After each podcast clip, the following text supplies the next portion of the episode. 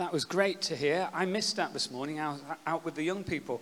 Um, and I'm just, um, I don't know, almost speechless really to, to hear so many different people and how they've engaged in it in different ways.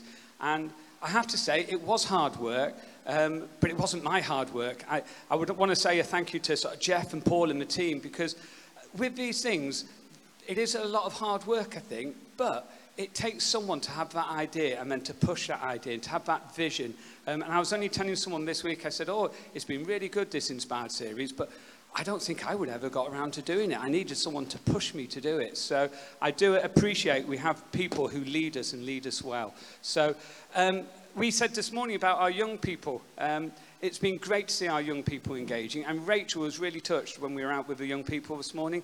She had a, a number of the young people just telling her when we were going around the room asking them what they got out of the Inspired series. And they were really encouraging to say how they'd got well, just drawn closer to the parents, I believe, because they were doing stuff with the parents. So, um, any parents out here, I just want to encourage you just because we're coming towards the end of the Inspired series, it doesn't mean we stop reading our Bible. Okay? We can still make time for God, and we still should be making time for each other. Anyway, um, I'm up here, and I, I'm, I'm, speaking tonight, I believe, with Rachel, my dear wife. She, she stayed down there and sent me up first. Um, as you know, we've been going through um, the whole story of the Bible, the Bible storyline. And um, I'm just going to give you a quick recap. Um, I apologize if I don't put my hands down in the right places because I can't see the book titles from this side um, and I didn't practice. But a few weeks ago now, probably about six weeks ago, we started in Genesis and we learned about the beginning and the creation of the world. And we realized that well, we realized just about ourselves. The world is a beautiful place, but also there's tragedy in the world, and we learnt about that. And we learnt about the call of Abraham, and God setting aside a special people. And then from that, we moved on and we, we learnt about Moses being given the law, and we also learnt about the Israelites going into, well, before Moses was given the law, the Israelites had gone into slavery, and from slavery, they got the promised land, and Moses was sent to bring them out the promised land. And then we moved through where Joshua went in and gained the promised land for them. And we got caught into a little cycle here, really. And it was with the judges. And I really loved how Jeff explained to judges. I, I thought it was a really good session, that one. And from the judges, we also move into the cycle with the kings. We had good kings like King David, but we also had some bad kings like Manasseh. And um, because of that, the kingdom got divided. So we had the northern kingdom and the southern kingdom.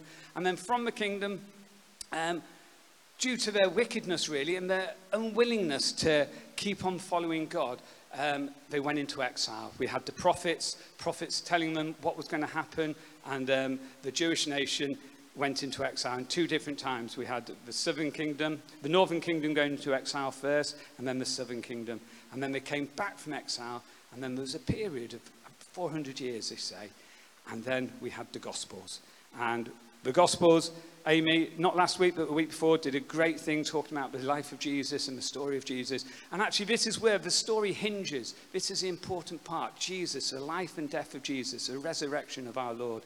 And now we find, and Rachel and I are going to be looking at the book of Acts and the birth of the church. And Acts is really where we find ourselves. We're in this part of the story. Um, and I can't remember it. I do listen to Jeff speaking, and it's not that I turn off from you, Jeff, but um, he showed a lovely quote from um, I can't um, J.R. Tolkien and the Lord of the Rings about a story. And actually, we find ourselves in this story, and this is where we find ourselves in this part of the story. And Acts um, can be split into two parts. Um, you've got the first part of Acts, which is chapters 1 to 12, and that's very much based in Jerusalem. It's based about um, Peter, around the Apostle Peter, and the church growth in Jerusalem. And then from there, you go from chapters 13 through to 28, and you, you're here, and it's focused and more centered on the Apostle Paul and the church and the spread of Christianity, going from Minor Asia through Turkey, Greece, and right through to Rome. So let's just go back. And in Acts chapter 1, verse 8, um, we hear these words said by Jesus. But you will receive power when the Holy Spirit comes on you, and you will be my witnesses in Jerusalem and in all of Judea and Samaria and to the ends of the earth. And after this, he was taken up from them. So, Jesus gives the promise of the Holy Spirit. And this is where we start in Acts. We start the day of, the day of Pentecost. There's 120 believers that gathered together. Now, Pentecost is um, a Jewish festival. And what's lovely about it is a Jewish festival of harvest. And when you think of harvest, you think of fruits, bringing in fruit. And um, I won't say too much because my wife gave me this idea, and I didn't see it in her notes, but I'm sure she's going to say something about it. So, the, the day of Pentecost, it's uh, the festival of the harvest, and you've got 120 of Jesus' followers together, and then suddenly the Holy Spirit falls upon them. And this is, this is what it says in Acts 2 2 to 4. When the day of Pentecost came, they were all together in one place. Suddenly, a sound like a blowing of a violent wind came from heaven and filled the whole house where they were sitting. They saw what seemed to be tongues of fire that separated and came to rest on each of them. All of them were filled with the Holy Spirit and began to speak in tongues as the Spirit enabled them. Now, what's, what was interesting, now, uh, I don't know how many of you have seen it or followed it, but this this wonderful symbol here and the way the books are laid out is from the Bible course um, by Andrew Ollerton. And it's a fantastic series.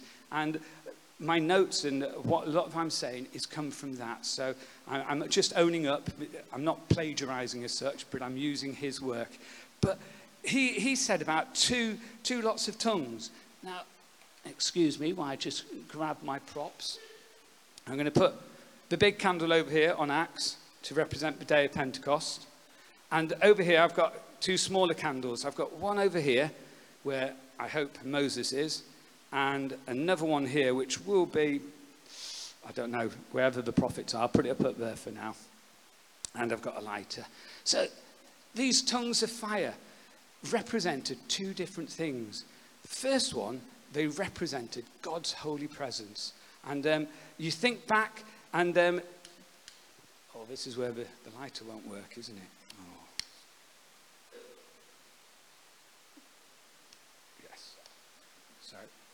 We think back to Moses when he first got called and he met um, the great I am and he takes off his sandals because he says this is holy ground. And what does he see? He sees a, a burning bush, a bush which isn't consumed, it just keeps on burning away. And that's representing God's holy presence. And that was the call of Moses. Later on, we also hear that Moses takes the people out into the wilderness. They get to Mount Sinai, and God calls them up to meet him. And actually, the people are too frightened to go any closer. And there's thunder and lightning in the mountains, and like fire in the mountains, and the, the people are afraid. And actually, only Moses goes up the mountain and meets God. And so we see fire as a presence of God. And also, Elijah, we see, I'll see, I lighted off the other one, I think. We see Elijah in the time of the kings, um, when he feels he's the only prophet, but there was other prophets, but he felt so alone, but he felt but he needed to challenge the prophets of Baal to a duel. And he says to them, he says, let's come at Mount Carmel, let's build two altars, and um, you go first and ask your God to answer by fire. And nothing happens. And he, they spend all day, he gets them to shout louder, they even end up cutting themselves but the gods of Baal do not answer. And then Elijah says, fill, fill, dig a trough of water and fill it with lots of water, puts water over the altar and covers it in water. And then he calls out to God, and God answers with fire, his holy presence again. So there we see the holy presence. And now, what's interesting, and this is why I've got a bigger candle, which might be a smaller flame, mind you, I do apologize. Here, we have Pentecost and we have the tongues of fire falling on 120 people, different people, ordinary people. Before it was almost, it was Moses, it was Elijah, and a number of other people we can mention throughout the Old Testament where you hear about the Holy Spirit falling on them and God being with them. But here, suddenly, we can have God's presence. We can all have God's presence. The Holy Spirit can indwell in each one of us. So that, that's one of the mentions of tongues. And the other thing he said, was many tongues at different languages. And if you go on to read in verses 5 to 10, it says, Now there were staying in Jerusalem God fearing Jews from every nation under heaven. When they heard this sound, this sound, a crowd came together in bewilderment because each one of them heard their own language being spoken. Utterly amazed, they asked, Aren't all these people here speaking, aren't, aren't all these who are speaking Galileans? Then how is it that each of us hear our own native language? And then we list a load of different countries. These tongues, one is the fire and the presence of God, but another one almost symbolizes unity and bringing together. And if you remember right back in Genesis, we talked about the Tower of Babel and the first week, and Babel being confusion. And it's when man had come together and they wanted to build something big and they wanted to reach up to heaven and almost to say, Look how good we are. But God confused them and he sent different languages to, to sort of divide us, really. But here we have the Holy Spirit coming upon us. And even though we're speaking different languages, there's a, uni- there's a unifying process about it. And it reminded me, when I first went out to Honduras, they all spoke Spanish. And I don't speak Spanish. But I remember going to church and meeting several other people. And there was just an instant click. And it was almost something in my spirit. I realized these people they were God fearing, just like I was God fearing. They were followers of Christ, just like I was followers of Christ. And there was something which joined us together. Even though we didn't understand each other well, we had a, a good friendship. And now, years later, we have Pastor Wendy and Pastor Alberta running a church out there. And whenever we go to see them, there's that instant fellowship. And it, it is, I believe, that is us being followers of Christ together. So, that's the Tower of Babel and the two tongues of fire. And then I'm going to ask Rachel to come up because what happened next is amazing, really. We have Peter standing up and giving a message. Oh, it is on. Okay. Um, thank you, Hamish. So, the Holy Spirit comes. And I want to talk to you about what happened when the Holy Spirit came. And firstly, it's about transformation. The Holy Spirit transformed. Is it still? The, the Holy Spirit transformed people. And I want us to look at the life of Peter just for a few moments. Firstly, it brought, the Holy Spirit brought a new courage and a new boldness to Peter to be a witness for Christ. So we see in Peter a real transformation. But if we go back to the Gospels, to the Gospels, we see Peter the fisherman. He'd been with Jesus. He'd seen Jesus' miracles. He'd been with him through the ups and the downs. He'd seen so many amazing things. Peter was one of his closest friends. Peter had, um, yeah, he'd been with Jesus three years and it, they were thick as thieves. You know, he'd been there with Jesus through it all. But he also had some character flaws, did Peter.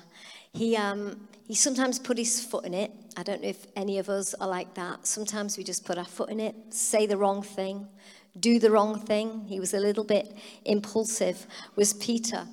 And we even see him cutting off the ear of a guard when Jesus was about to be arrested. He was a little bit hot headed, he was a little bit um, out there, was Peter. And many, as many of you know, um, Jesus asked his disciples to watch with him and pray with him in his darkest hour of need in, in, in the Garden of Gethsemane, where Jesus was his soul, he knew he was going to the cross and he was like, oh, he was alone and he wanted his friends to be with him and pray with him. And his loyal followers, you know what they did? They fell asleep.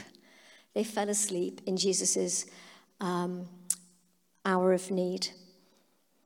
And then Peter's not so finest moment, which we probably all know about, was where Peter denied Jesus. He said, No, I'll never deny you, Jesus. And Jesus said, Before the cock crows, you will have denied me three times. And that's exactly what he did. And Peter, I do believe he loved the Lord Jesus. I do believe he was a close follower of Jesus, but he let him down big style.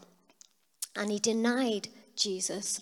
And we see that Peter went out and he wept bitterly. He must have felt so disappointed at himself, so ashamed that he'd done the wrong thing by Jesus. His courage had failed him, fear had got the better of him. Peter was a flawed human being, just like you and just like me. And if we were thinking about picking a dream team to go and share Jesus to the whole world, when we look at Peter in those times in the gospel, I don't know whether I'd have picked him for my team, but Jesus did. And Jesus picks us, flawed people, to do some amazing things. And I want us to remember that Jesus, I find it interesting that Jesus has spoken two really amazing things into Peter's life. This is the Peter that led him down. But in Matthew 4 18 to 20, he said to Peter, You're a fisherman, but I'm going to make you a fisher of people.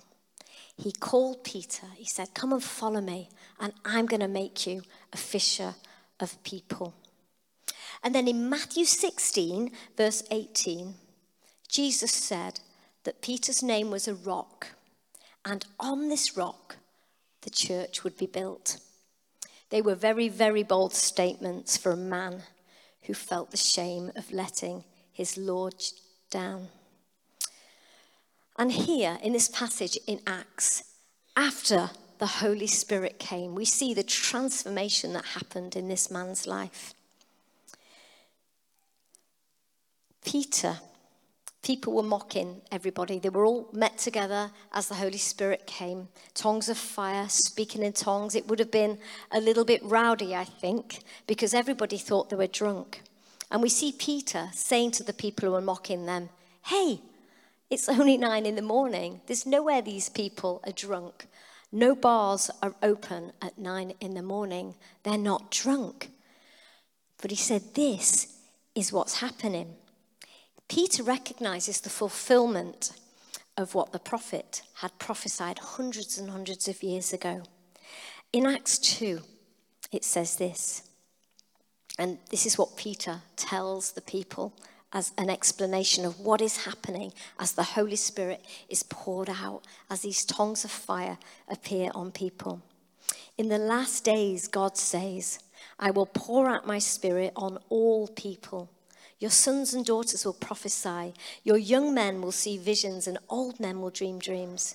Even on my servants, both men and women, I will pour out my spirit in those days, and they will prophesy.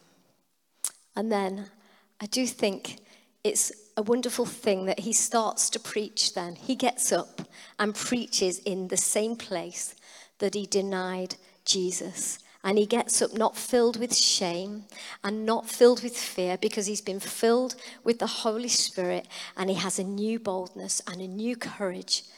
And he preaches. And what happens? 3,000 people say, I want to follow Jesus. 3,000 people are saved and baptized and filled with the Holy Spirit. And we see Peter recommissioned, don't we? We see Peter now transformed. He's full of the Holy Spirit. And we can see that now he's become, he's starting that mission of being a fisher of men. And he is a rock on which the church is birthed and is built. And then the second transformation that happened with the coming of the Holy Spirit was the church, this radical, hope filled, and unstoppable new community of faith.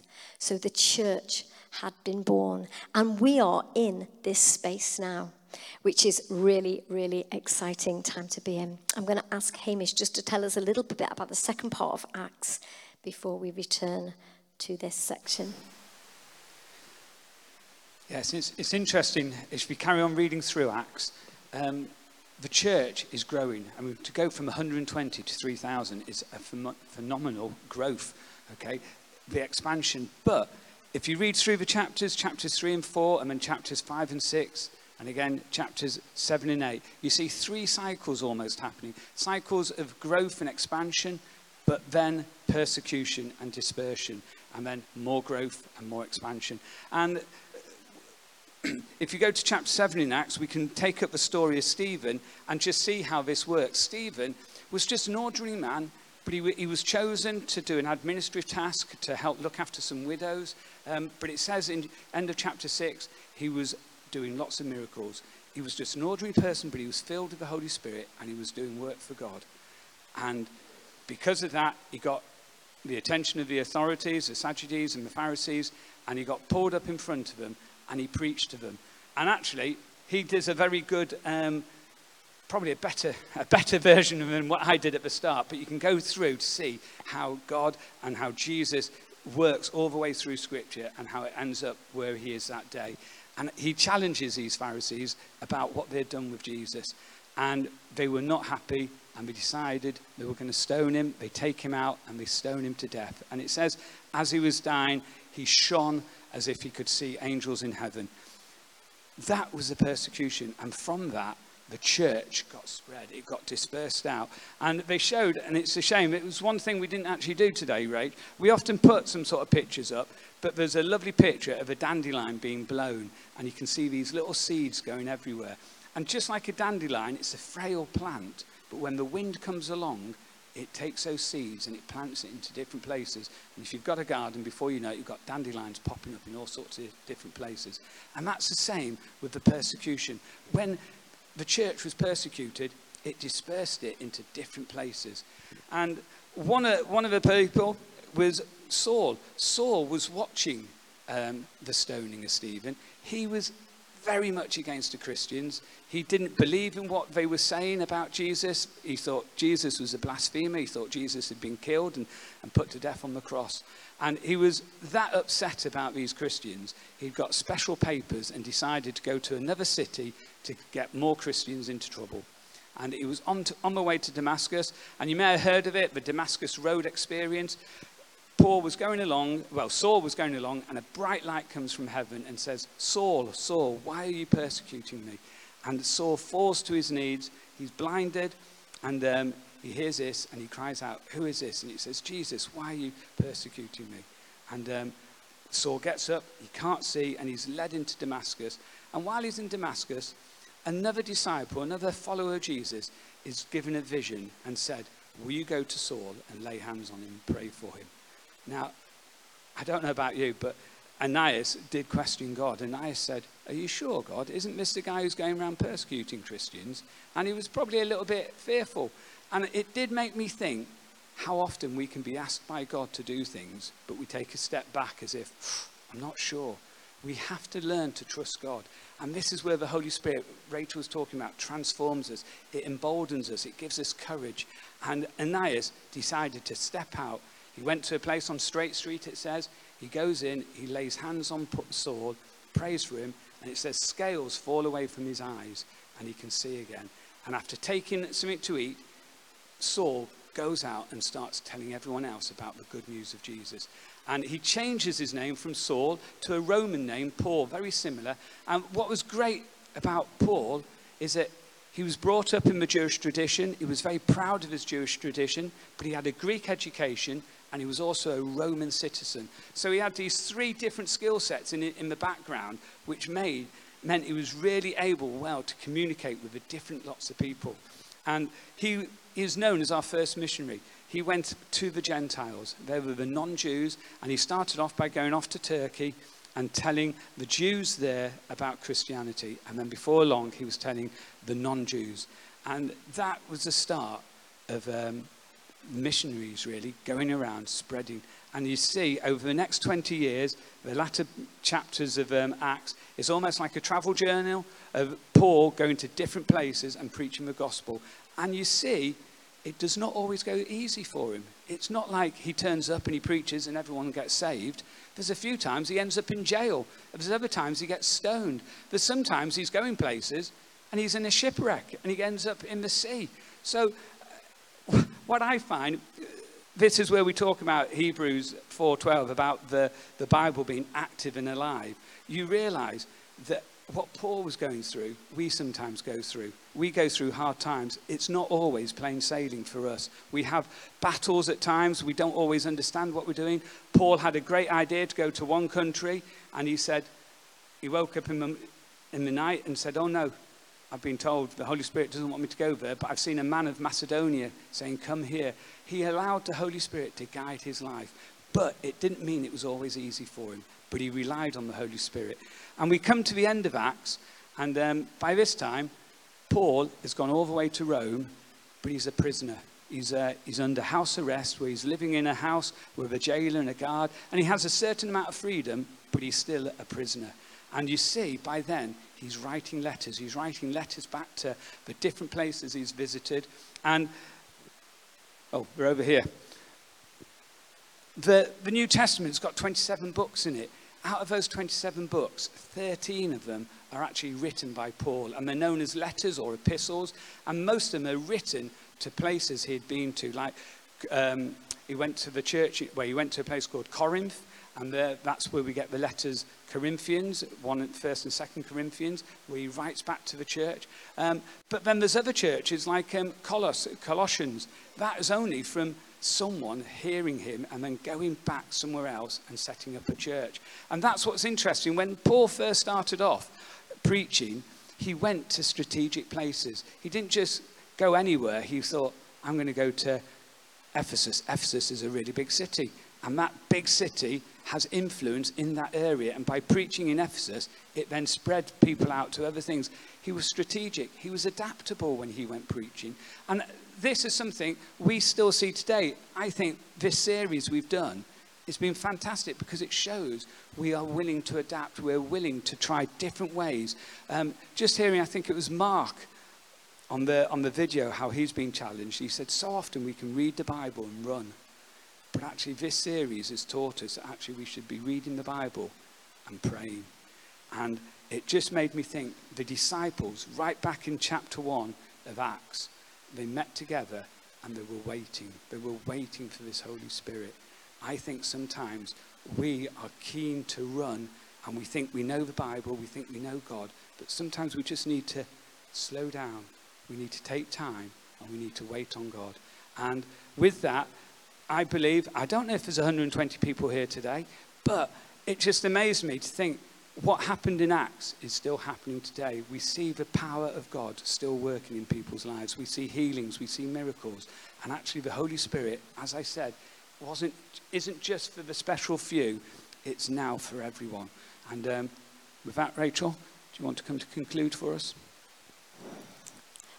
what Paul's been saying a lot during this series is the Bible isn't for information, but it's for transformation. And I like that. Um, so that leaves us, where does it leave us in this story? Because we are here. We are in this part of the story. And I find that really exciting that we are part of this amazing story of God that has been going on all these years. And God is still working. And God still wants to use ordinary people like you and me, which I find amazing. So, a few things, a couple of things I think we can put, we can learn from Acts. So, I think there's lots of lessons we can learn in Acts, but this two I want to bring out.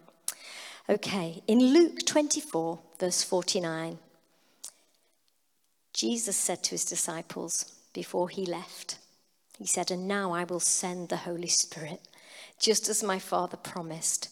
But stay here in the city until the Holy Spirit comes and fills you with power from heaven. It was almost as if he was saying, Look, don't start. Just don't start anything yet. You've got to wait until you are empowered. It's a little bit like um, your phone isn't much use, is it, when it's, it's got no battery life in it? But when you charge it, it does everything it is supposed to do. And I think Jesus was saying to them, I'm going, but I'm sending someone even better for you who's going to be with you. And it's the Holy Spirit, and you wait until the Holy Spirit fills you. So I think the first thing we can take away from Acts is that we shouldn't try and operate in our own strength as Christians, but be filled with the Holy Spirit. The disciples were told to wait for the Spirit. It was fruitless trying to do anything without the empowering of the Holy Spirit. I don't know about you, but I find that really liberating. It's not about being gifted or skilled or clever. God can use anyone. And He just wants to fill you with His Spirit, and it's Him that works through us. And then the second thing I think we can learn from Acts is that the church is mobilized. And the church is you and me. It's not a building. I know people say, let's go to church, but we are the church. And the church is mobilized when ordinary, flawed people like me and you and Peter and Paul and all the great Bible characters are filled and surrendered to the Holy Spirit. Um, I'm going to just show you a little analogy now. I wonder if Hamish can be my glamorous assistant. Come on, Hamish. Um, Oh, he's going to bring a table. Fantastic. Okay.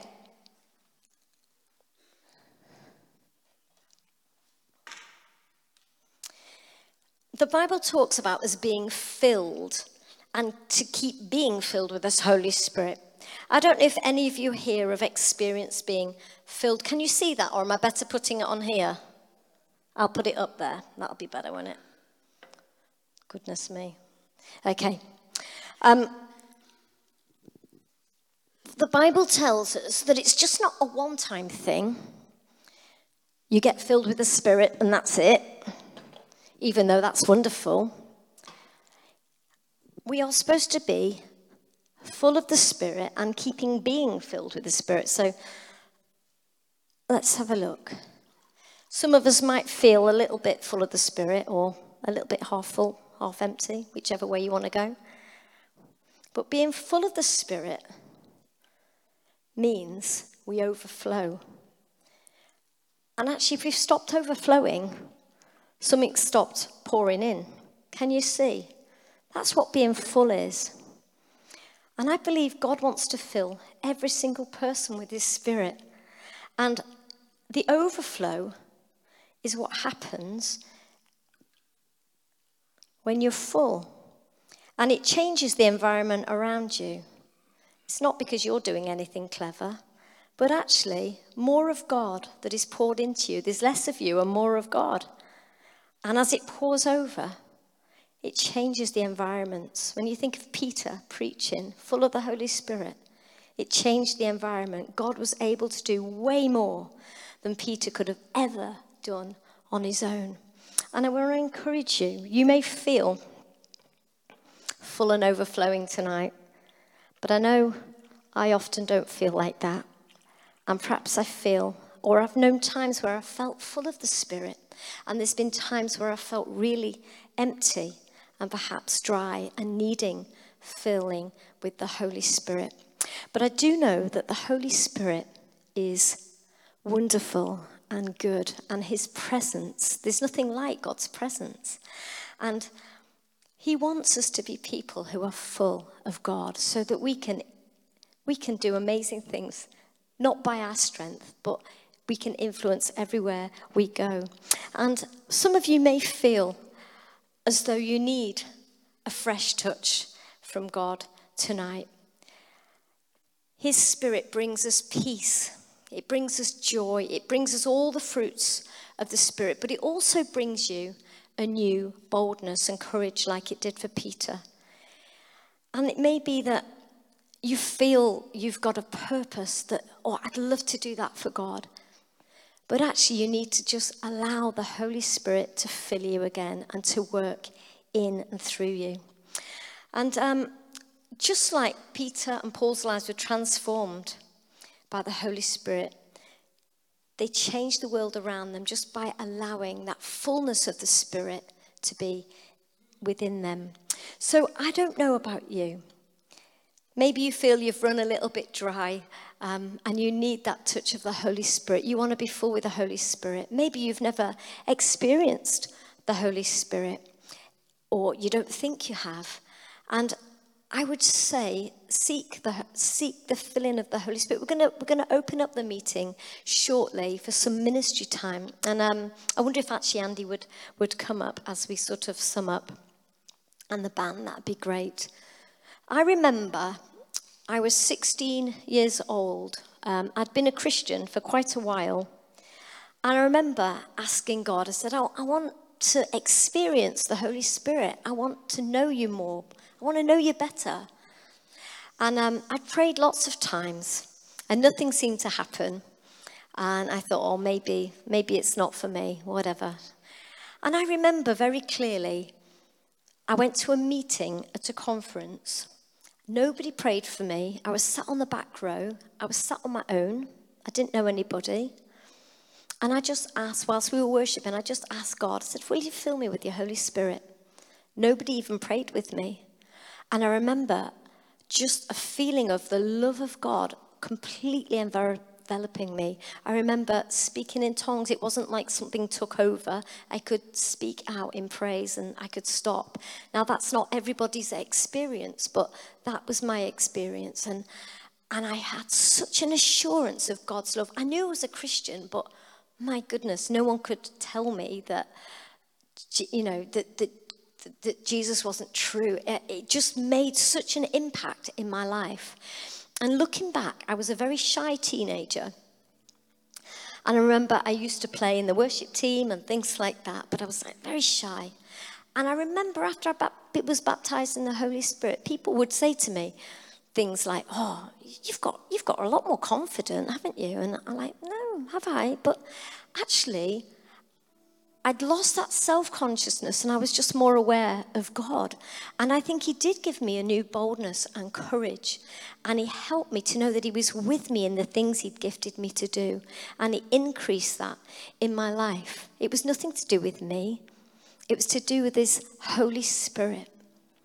And there's been many times in my life where I felt, if I'm honest, that I've, I've been very dry or I've not felt close to the Lord. And there's been times where God has just filled me and I've encountered Him in a new and a fresh way. But I do know that God wants to encounter His people.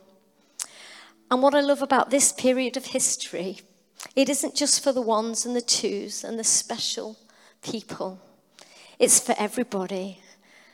He said, I will pour out my spirit on all people, every single one of you. If any, anyone's sitting here tonight thinking, I'm too flawed, I'm, I'm not good enough for the Holy Spirit, it does not depend on you. It's a gift, and it just needs to be received, it cannot be earned. I just want to read a lovely piece of scripture. Would you stand with us? We're going to have the prayer team all around. If you just need a touch from the Lord tonight, if you just want to be filled again, filled afresh with the Holy Spirit, I want to be filled afresh with the Holy Spirit. We're going to just open up for ministry. We're going to worship together.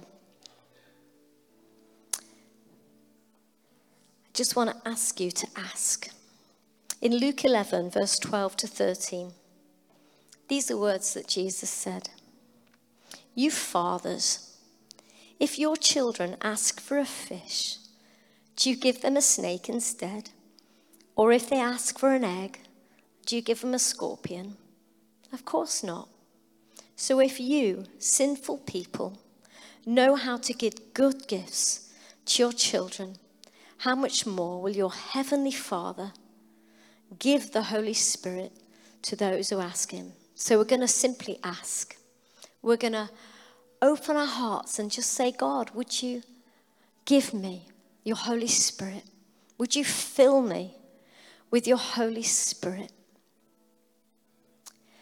And it isn't just for you, and it's wonderful for you, but it's for the people around you on Monday morning that come to work with no hope. You are the church, and the church has been mobilized and God wants you to be part of the growth and the mobilization of the church in our day, in Plymouth, in this time. You're part of this big story. And we can't do it in our own strength, we can't do it in our own gifting. We need the power of the Holy Spirit. So if God's calling you to something, a ministry you've wanted to, to start, or whatever, whatever it may be. Maybe something's just been put on your heart even now.